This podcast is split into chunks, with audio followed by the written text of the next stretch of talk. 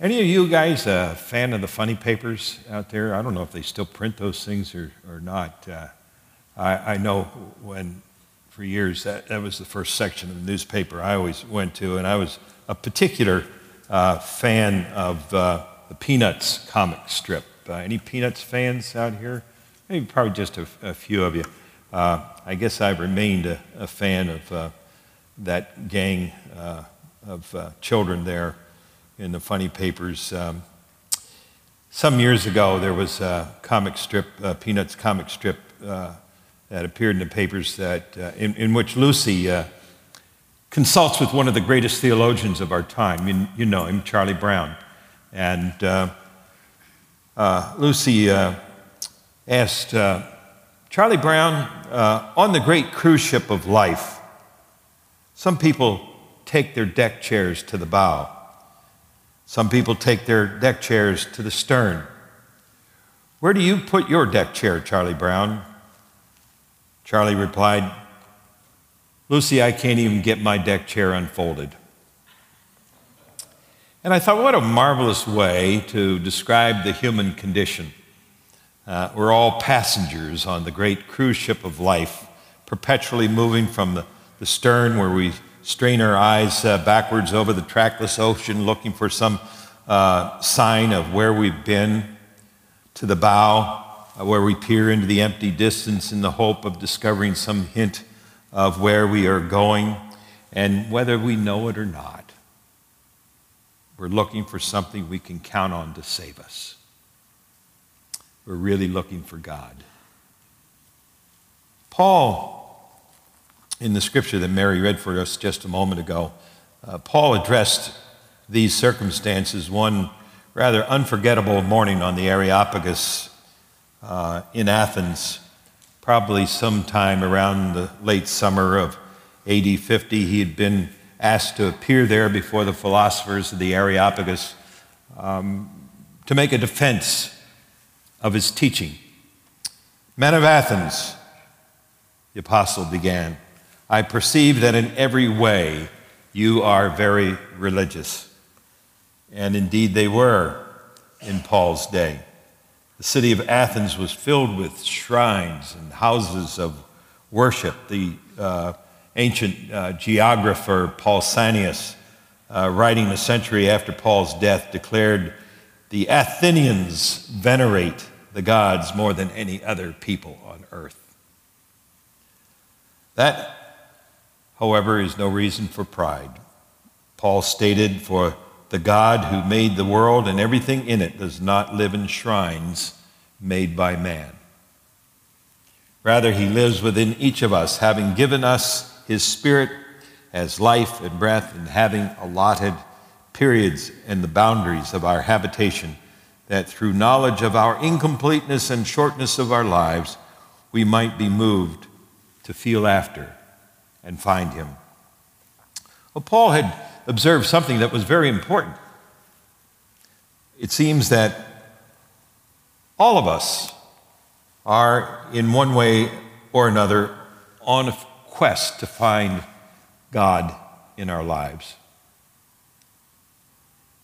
Some questing more fervently than others, some not even knowing uh, what it is that they're looking for. They only know that there seems to be something missing from their lives. And if we could only grasp that fact, I think we would be a little less reluctant to share our faith with others. I uh, recall a conversation that I had quite a few years ago. I was serving as a resident chaplain at Yale New Haven Medical Center in Connecticut. And one of the services that I covered there in the hospital was the plastic surgery uh, unit. It was a particularly challenging place to do ministry, not only because of the physical pain uh, of many of the patients, uh, uh, pain that they were experiencing, but, but also uh, mental anguish that accompanies recovery from disfigur- disfiguring burns and uh, radical head neck cancer surgery. In following patient care rounds one day, a young psychiatry resident turned to me and he said, You know, chaplain, uh, I'm not a religious person, but I'm glad the patients here have you to talk with them. And I was uh, particularly struck uh, by his comment and how he prefaced it. I'm not a religious person. When people say that, I often wonder if what they are saying really indicates a rejection of much of the popular religion of our time, or at least uh, the religion that uh, we often see on the TV news. Kind of a turnoff, frankly, for, for many. But the young doctor found something important in my role there in the medical center. And I, I wonder if he wasn't more religious uh, than he was able to recognize. A seeker, like so many of us. And we had many conversations uh, after that um, together. Like Charlie Brown, uh, the bright as well as the foolish, the most religious among us, uh, as well as the least religious, uh, we cease- ceaselessly uh, drag our deck chairs from the stern to the bow of the great cruise ship of life, ever seeking to catch a clear glimpse of the Lord in heaven, and in whom we live and move and have our being, of whom St. Augustine declared 1600 years ago, our hearts are restless and cannot know peace until they find rest in thee.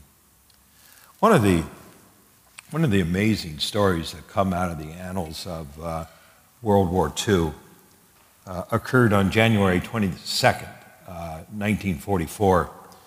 The American Sixth Corps landed on the beaches of Anzio, a resort town uh, in central Italy on the shores of the Tyrrhenian Sea.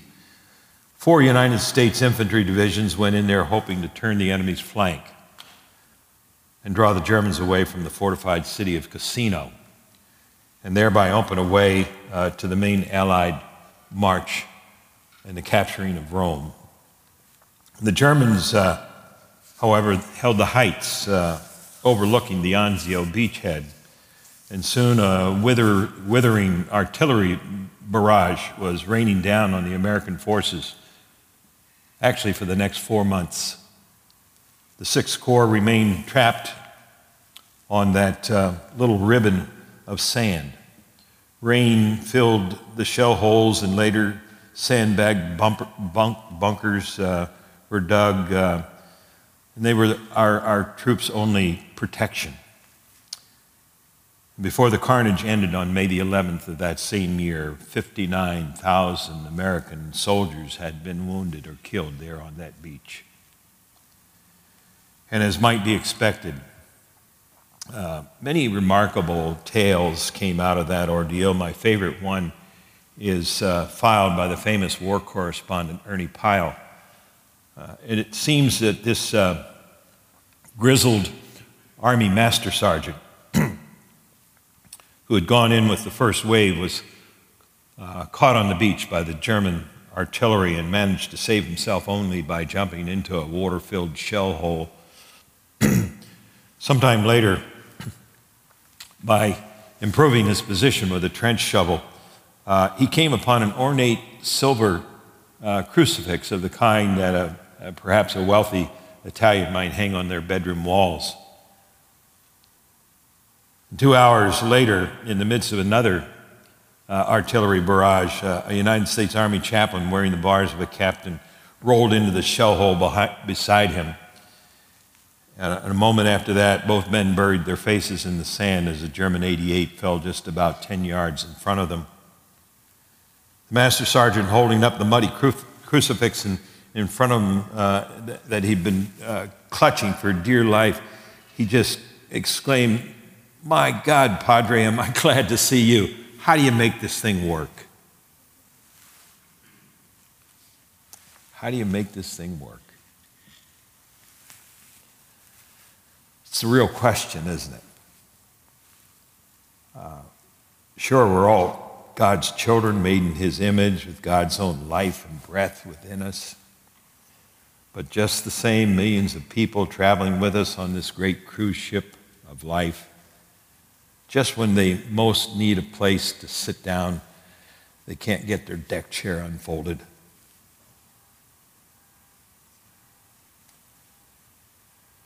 And they want to so much to gaze upon the glory of God and such difficulty doing just that. And these are struggling folks uh, who've not yet discovered a God who works. Paul found Athens in the autumn of um, AD 50 simply overflowing with discouraged, soul starved people searching and seeking. There was even an immense temple dedicated to the unknown God on the city's main thoroughfare. How tragic, uh, the apostle uh, thought. The people who raised that shrine and the legions of their descendants who worshiped there surely hungered and thirsted after the living God as we do, but they simply don't have the foggiest notion how to find him. And so Paul uh, determined to do something about that. And when his time came, he stood up before the philosophers of the Areopagus and he declared, What therefore you worship is unknown. This I proclaim to you. And he proceeded to tell them the story of the God that he had come to know so intimately since that day on the Damascus Road when God confronted him there. The scriptures tell us that some scoffed. Some said, Well, we'll hear you again on this matter. But some of them joined Paul and became believers, in, including Dionysius, a member of the court of the Areopagus, and a woman named Damaris, and a number of others. My friends, if only we knew, if only we knew how many around us are seeking after God, I think we'd be far less reluctant to share our story and tell others about this Jesus who can make a difference in their lives too. It's good news. And so let's put behind us once and for all uh, what Paul called uh, long ago the, the times of ignorance. And through increased devotion to Christ and more faithful service and renewed commitment, uh, let's share the good news of Jesus with others. Well, how do I do that? You might ask. It's, it's not difficult. Um, just invite somebody to church with you. That's a good place to begin. Hey, I, I see you struggling. May I share something with you that helped me a great deal? I see you're uh, new in town uh, and, and alone. I know a great bunch of people I'd like you to meet. Or we're having a picnic uh, with a bunch of friends uh, from, from church. Why, why don't you join us? We can pick you up. Uh, well, that's, that's kind of the way it starts. Um, something like that. And you go on from there. Uh, you don't have to reach perfection before you, you, you do that. Uh, we'd never get started otherwise. Paul said, For I'm not ashamed of the gospel. It's, it, it's the power of God for salvation to everyone who has faith. So don't keep it to yourself. Find someone to uh, share uh, your faith with this week. But uh, let me encourage you to do it in, in a, a, sense of mutuality, uh, not in a condescending way. The late D.T. Niles um, of Ceylon, uh, a great missionary, statesman, and evangelist, he, he said one day that evangelism is just one beggar telling another where to find bread. I kind of like that, don't you? One beggar telling another um, where to find bread. It uh, puts us all in the tub together, uh, like mom did when we were kids. She uh, threw us all in there together. Um, we're all on the same plane. Uh, that's how it should be. And I think sometimes we forget that. There's so many hungry, starving people looking for bread out there. Folks, uh, I think you'll find that folks will be grateful uh, that you took the time uh, and had the courage to share your own discovery with them. But in the meantime, in the meantime, let's keep working on that deck chair. In time, it'll, it'll come together for you. The late uh, missionary to Africa, Albert Schweitzer, uh, put it this way in the closing paragraph of that great uh, book that he wrote, The Quest for the Historical Jesus. In that final paragraph, he writes, He comes to us as one unknown, without a name. As of old by the lakeside, he came to those men who knew him not. He speaks to us the same words Follow thou me, and sets us to the task which he has for us to fulfill in our time. He commands. And to those who obey him, whether they be wise or simple, he will reveal himself in the toils, the conflicts, the sufferings which they shall pass through in his fellowship. And as an ineffable mystery, they shall learn in their own experience who he is. Will you pray with me? Gracious and loving God, we are so grateful that you revealed yourself to us.